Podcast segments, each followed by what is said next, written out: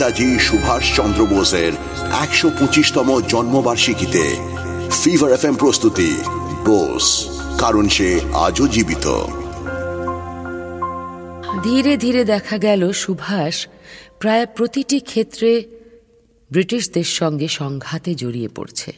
বিলেতের ওই অসহিষ্ণু পরিবেশে যখন কোনো আপনজনই নেই যার কাছে ফিরে যাওয়া যায়, ঠিক তখন এই সুভাষচন্দ্র বোস হয়ে উঠছিল সবকিছুর কেন্দ্রবিন্দু।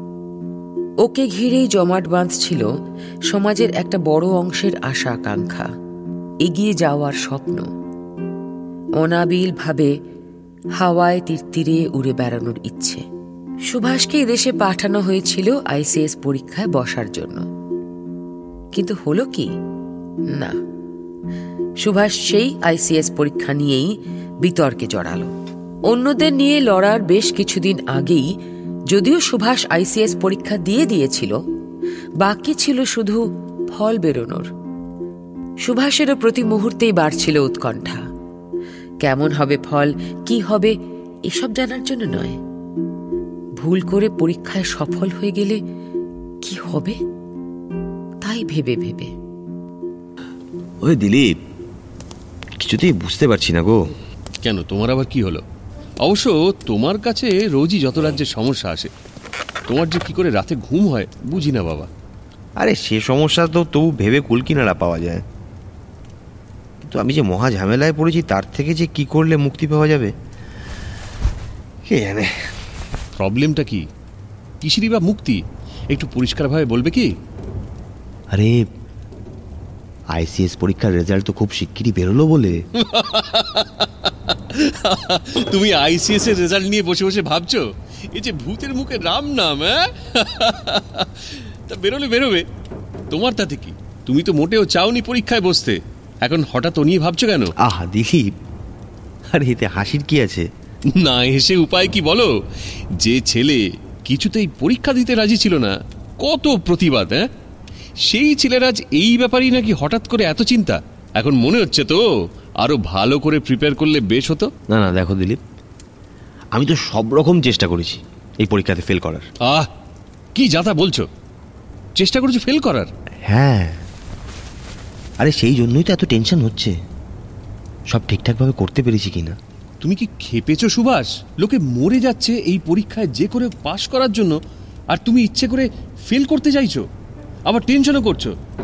না না আমি আমি কিছুই বুঝতে পারছি না। আমার মনে হচ্ছে কিছু বোধহয় বুঝতেও পারব না। আরে আরে আরে দিলীপ দিলীপ শোনো। দেখো আমি তো এই পরীক্ষাটা দিয়েছি শুধুমাত্র আমার ভাবার বাড়ির লোকের ইচ্ছেকে সম্মান জানাতে।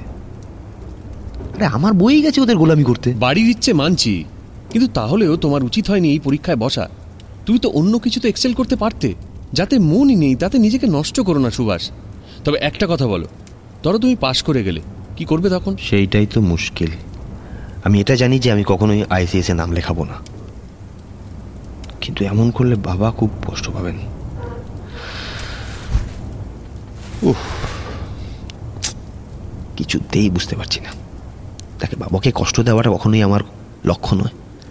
কিন্তু ব্রিটিশদের পা চেটে থেকে যাওয়াটাও আমার পক্ষে সম্ভব নয়। তুমি তো কোনো একটা অজুহাতে পরীক্ষাটা না দিতেও পারতে। জানি মিথ্যাচার হতো কিন্তু একভাবে তো বাঁচতে পারতে। না দিলীপ। আইসিএস নিই আর না নিই। এই পরীক্ষা আমাকে দিতেই হতো। মানে? মানে এই পরীক্ষা যদি আমি সফল হই তাহলে ভেবে দেখো ইংরেজরাও কিন্তু একটা জবাব পেয়ে যাবে। জবাব? কি জবাব? আর ওদের তো বোঝাতেও হবে যে ওদের মাঠে নেমে ওদের যে ঢের অসুবিধের মোকাবিলা করেও আমরা ওদের সঙ্গে হাত খুলে টক্কর দিতে পারি। তার মানে তুমি সফল হলে খুশিও হবে আবার দুঃখও পাবে হুম। আমি আসলে একটা বড় কনফিউশনের মধ্যে পড়ে গেছিলাম। একবার মনে হচ্ছিল ওরা আমাদের যত অবহেলা করে তার সমস্ত জবাব দেওয়ার সেরা উপায় এই পরীক্ষায় একটা দারুণ ফল করা। যে দেখ তোরা আমাদের যতই আটকাস আমরা ফুঁড়ে বেরোবই। ও এইবার বুঝছি তোমার বিড়ম্বনা। ওদের সঙ্গে থাকতেও চাও না ওদের ফাঁকা মাঠে ছেড়ে দিতেও চাও না তাই তো? বেলা গড়িয়ে রাত হলো। সুভাষ যেন আরও অস্থির হয়ে পড়ল। যে কোনো সময় বেরোবে আইসিএস এর রেজাল্ট। ভেবে ভেবেই কেটে গেল রাতটাও। বাজে ফল করে অন্যদের এবং সর্বোপরি নিজের কাছে ছোট হওয়ার ছেলে সুভাষ কখনোই ছিল না। কিন্তু এ অবস্থায় সফল হলে পরে তো আরও মুশকিল। সফল হলেই তো বেছে নিতে হবে যে কোনো একটা রাস্তা। কি হবে তখন? সুভাষকে উত্তীর্ণ হবে পরীক্ষায়। সবাই যে তার দিকেই তাকিয়ে আছে। আমরা জানব বাকি সবটা আগামী পর্বে। শুনছিলেন ফিভার এফ প্রস্তুতি। বোস, কারণ সে আজও জীবিত। অভিনয়ে প্রয়াত সৌমিত্র চট্টোপাধ্যায়, ঋত্বিক চক্রবর্তী শিলাজিৎ মজুমদার, রজতাভ দত্ত, বিশ্বজিৎ চক্রবর্তী আর নারেশনে রূপা গাঙ্গুলি। আপনি শুনছেন এইচ টি স্মার্ট কাস্ট আর এটি ফিভার এফ এম এর প্রোডাকশন HD Smartcast.